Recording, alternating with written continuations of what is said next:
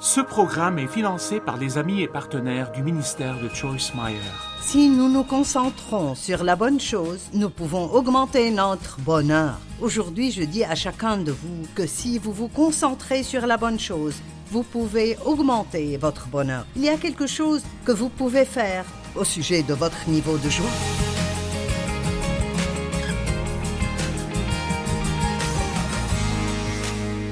Bienvenue à vivre pleinement votre vie de tous les jours.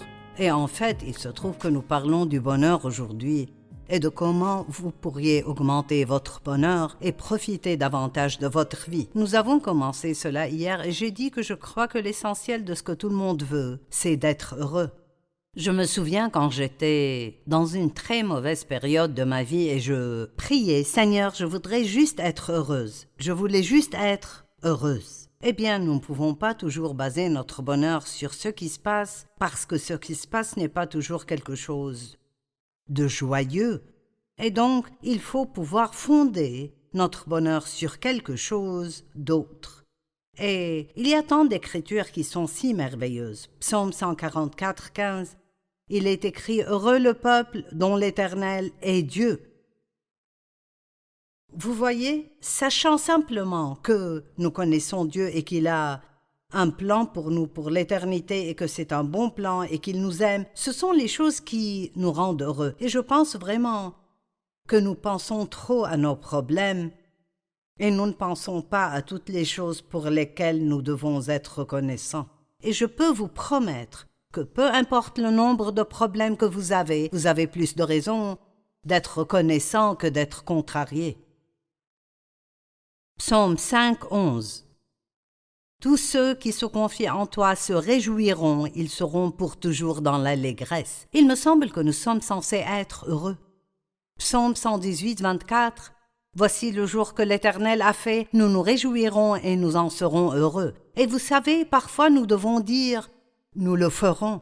Peut-être que quand David a dit cela, il ne se sentait pas si heureux, mais il a dit C'est le jour que le Seigneur a fait, je ne vais pas le gâcher en étant triste et abattu. Je vais me réjouir et être heureux. Et souvent c'est une décision que nous devons prendre. Hier nous avons parlé de euh, la façon dont croire la bonne chose augmente votre bonheur ce que vous pensez de vous-même, de votre avenir, de votre passé, de votre vie, ce que vous croyez au sujet de votre relation avec Dieu, toutes ces choses sont importantes pour croire ce que dit la parole de Dieu parce que c'est la vérité. Ceci, les mots dans ce livre, la Bible, sont la vérité. Et d'autres choses ne sont pas toujours basées sur la vérité. Elles peuvent être basées sur beaucoup de choses, mais nous devons croire ce qui est basé sur la parole de Dieu. Nous avons terminé l'enseignement hier en parlant de la deuxième chose, que vous pouvez augmenter votre bonheur en vivant la vie un jour à la fois. Oh mon Dieu, combien de temps nous perdons en nous inquiétant de quelque chose dans le futur alors que nous ne pouvons rien faire à son sujet. Si vous prenez ce temps où vous vous inquiétez et vous le transformez en prière, cela donnera à Dieu une opportunité de travailler et de prendre soin des choses au lieu que vous vous en souciez. Nous ne voulons pas nous inquiéter pour hier, ni nous inquiéter pour demain. Nous voulons vivre la vie un jour à la fois. Et je me rends compte qu'il y a beaucoup d'imprévus dans notre vie.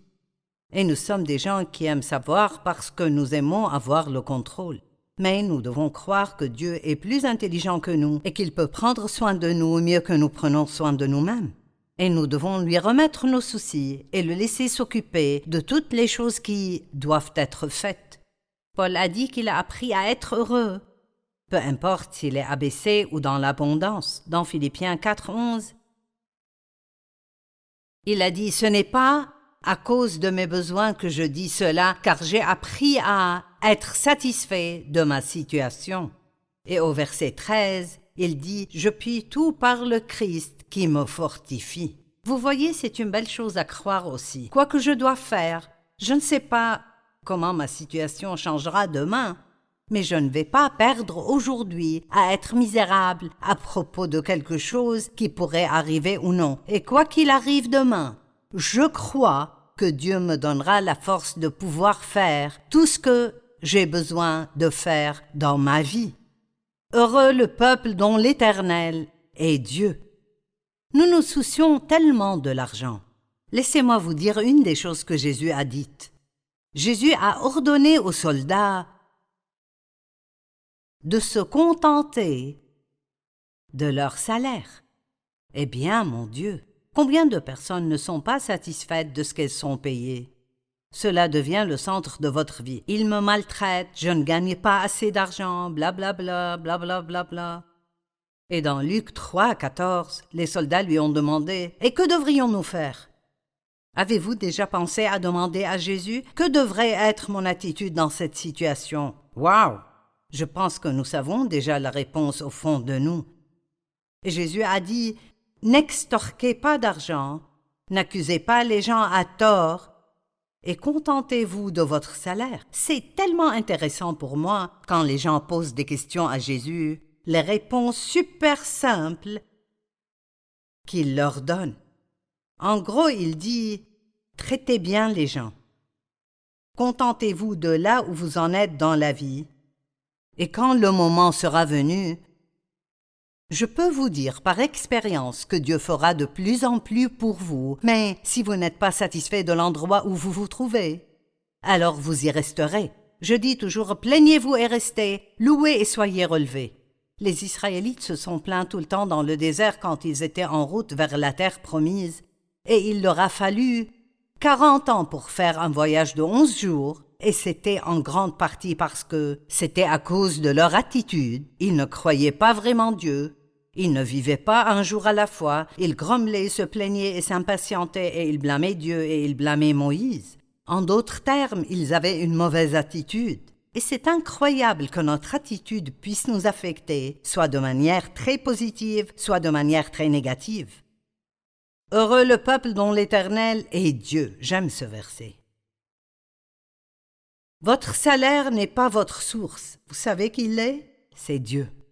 Dieu peut faire des choses. Il peut vous donner de l'argent qui ne vient pas de votre salaire. Il peut vous donner de l'argent de n'importe quel endroit d'où il veut vous le donner. Alors pourquoi ne pas élargir l'étendue de ce que vous attendez de Dieu et lui dire Je sais que tu es ma source, et mon salaire n'est pas ma source. Dieu peut amener votre employeur à vouloir vous donner une augmentation ou à vouloir vous promouvoir. Dieu peut amener les gens à faire des choses qu'ils ne feraient pas normalement si nous lui faisons confiance. Hébreu 13.5 dans la Bible amplifiée est puissant, mais je vais vous le lire aujourd'hui dans la PDV qui est aussi très bonne. Ne soyez pas attachés à l'argent.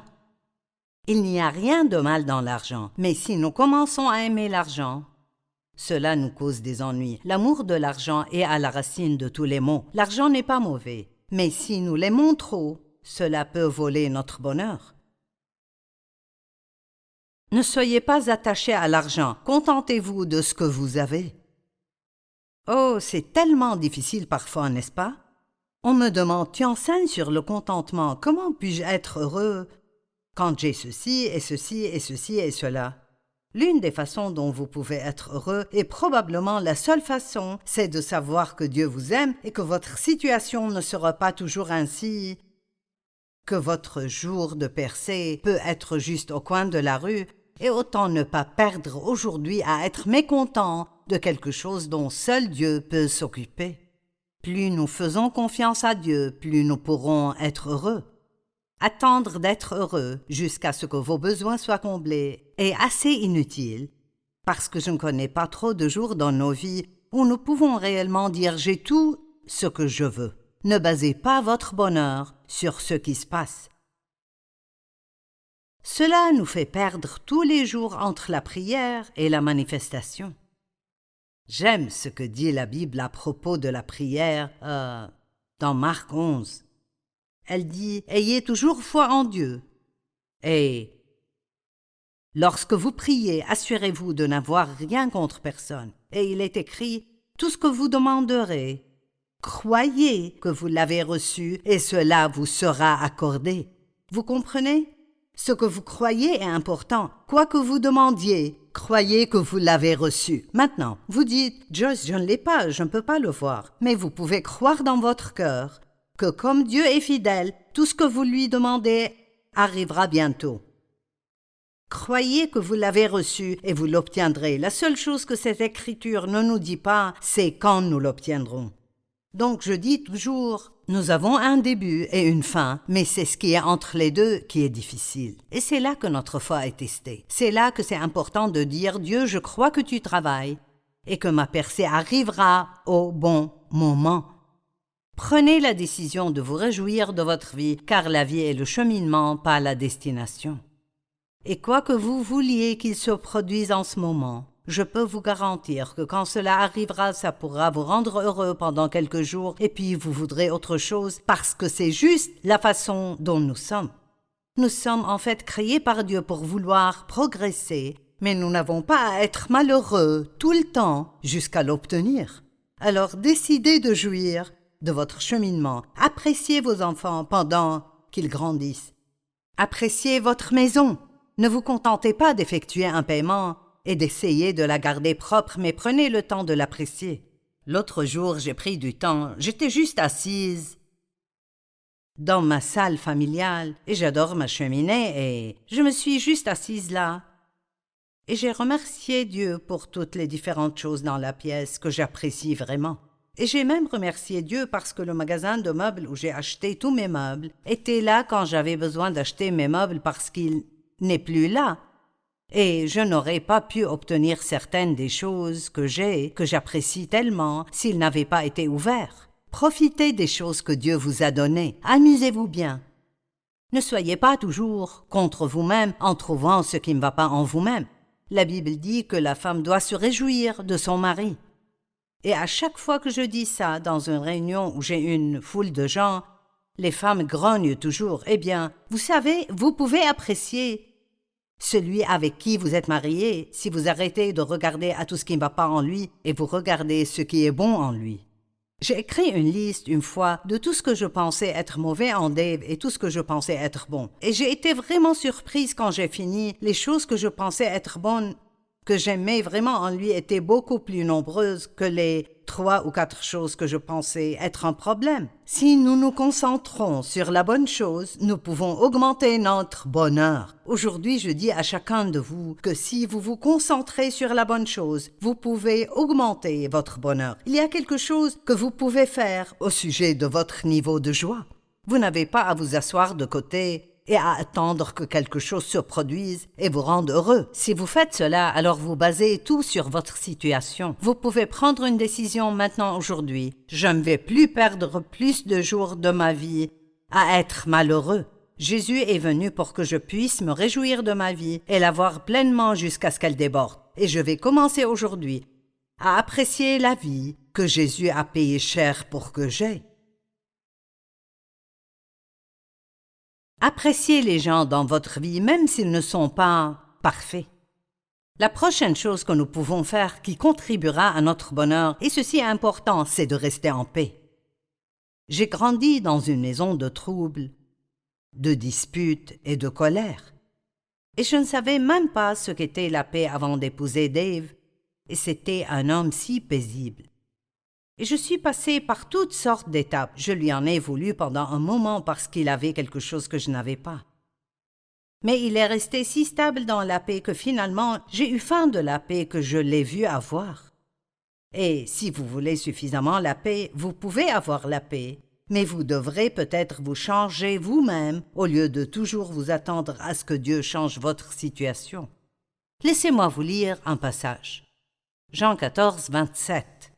Jésus a dit, Je vous laisse la paix, je vous donne ma paix. Je ne vous la donne pas comme le monde donne. Que votre cœur ne se trouble pas et ne se laisse pas avoir peur. Et savez-vous ce que dit la Bible amplifiée? Arrêtez de vous laisser bouleverser et déranger. Arrêtez de vous permettre d'avoir peur et d'être intimidé. J'adore ça. Jésus a dit Écoutez, je vous laisse ma paix, c'est un cadeau pour vous, la voici. Nous n'avons même pas besoin de prier pour la paix parce que nous avons la paix en nous. Jésus est le prince de la paix et il vit en nous. Donc la paix est en nous, mais Si nous basons tout sur nos circonstances et sur ce que nous pouvons voir, alors nous n'allons jamais vivre en paix. Alors Jésus nous donne du travail. Nous sommes partenaires de Dieu et il ne fait pas tout pour nous.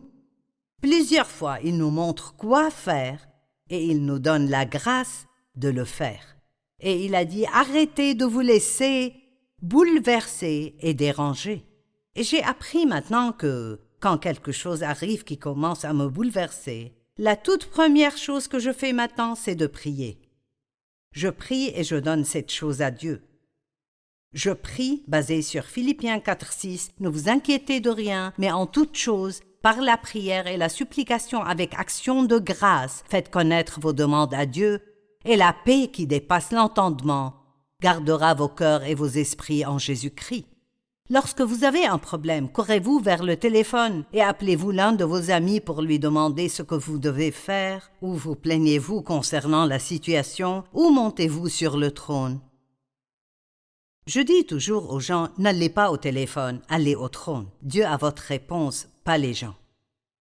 Matthieu 6, 34 dit si nous nous concentrons sur la bonne chose, nous pouvons augmenter notre bonheur. Aujourd'hui, je dis à chacun de vous que si vous vous concentrez sur la bonne chose, vous pouvez augmenter votre bonheur. Il y a quelque chose que vous pouvez faire au sujet de votre niveau de joie.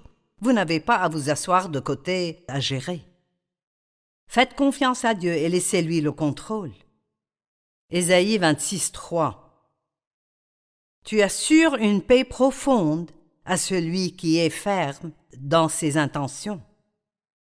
Dans Éphésiens 6, il est écrit Faites tout ce que la situation exige, puis tenez ferme à votre place. Oui, nous avons la responsabilité, quand nous avons un problème, de faire ce que nous pouvons faire. Demandez à Dieu s'il y a quelque chose que vous pouvez faire. Et s'il vous montre quelque chose, alors faites-le.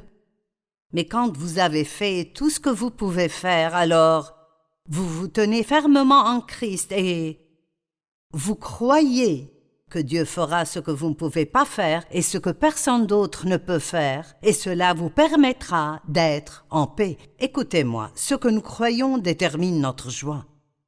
Romains 8, 6 dit La nature humaine tend vers la mort, tandis que l'esprit tend vers la vie et la paix. Ce que nous pensons détermine notre niveau de bonheur dans notre vie. Les pensées négatives vous rendront malheureux, les pensées positives vous rendront heureux. Les pensées sans espérance vous rendront malheureux. Les pensées pleines d'espérance vous donneront la paix. Ne pas avoir à suivre notre propre chemin tout le temps nous donne aussi la paix. Apprenez à être adaptable et ajustable. Vous ne pouvez pas être égoïste et être heureux en même temps. Refusez de porter les soucis que Satan essaie de vous donner. La Bible dit dans 1 Pierre 5, 7 Déchargez-vous sur lui de tous vos soucis. Toutes vos angoisses, tous vos problèmes, toutes vos préoccupations, waouh Une fois pour toutes. Je dois relire ceci. Quelqu'un a besoin de l'entendre. Déchargez-vous sur lui de tous vos soucis, toutes vos angoisses, tous vos problèmes, toutes vos préoccupations une fois pour toutes, car lui-même prend soin de vous avec affection et se soucie de vous avec vigilance. Dieu se soucie de vous, il voit votre situation, et il a un moment fixé pour vous délivrer si vous placez votre foi, votre confiance et votre espérance en lui. Et si vous vous souvenez de ce que nous avons lu hier, nous avons lu que ce que nous croyons, nous devons le dire. Nous avons cru, donc nous avons parlé. Donc, au lieu de dire Mon Dieu, qu'est-ce que tu fais? Je n'ai pas l'impression que tu fais quoi que ce soit. À chaque fois que vous vous inquiétez à propos de quelque chose, proclamez Dieu, je crois que tu travailles sur ma situation. Vous voyez tant que vous croyez que Dieu travaille. Essayez juste certaines de ces choses que je vous dis, et je peux vous promettre que votre bonheur augmentera. Je crois que la chose principale qui nous permet de vraiment Faire confiance à Dieu avec nos problèmes et l'expérience. Disons que vous êtes né de nouveau depuis un an. Et vous savez, je suis né de nouveau maintenant depuis plus d'un demi-siècle, et j'ai beaucoup d'expérience avec Dieu. J'ai essayé de prendre soin de moi et essayé de faire bouger les choses moi-même. Et j'ai traversé les années de misère que cela a causé. Et donc je sais que la seule façon d'avoir la paix est de faire confiance à Dieu. Mais disons que vous êtes né de nouveau depuis un an et que vous apprenez certaines de ces choses. Eh bien, il vous sera plus difficile de faire confiance à Dieu. Mais chaque fois que vous lui faites confiance et que vous voyez qu'il travaille avec vous, ce sera plus facile pour vous la fois suivante. Je. Écoutez, je vous promets que ça deviendra de plus en plus facile. Donc, quoi que vous fassiez, ne jetez pas l'éponge et ne dites pas que ça ne marchera pas parce que ça marchera. Appuyez-vous sur Dieu et il prendra soin de vous. Philippiens 4, 6 Je l'ai cité il y a quelques minutes, mais je veux vous le lire. Ne vous inquiétez de rien,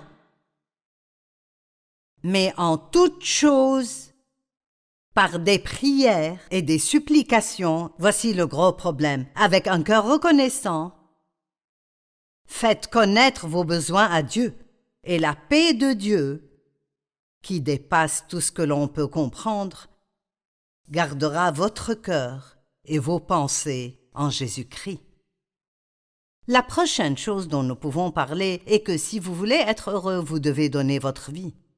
Vous dites Qu'est-ce que tu veux dire? Je veux dire vivez pour obéir à Dieu et laissez-le vous utiliser pour être une bénédiction, plutôt que de vivre votre vie pour essayer d'obtenir tout ce que vous voulez.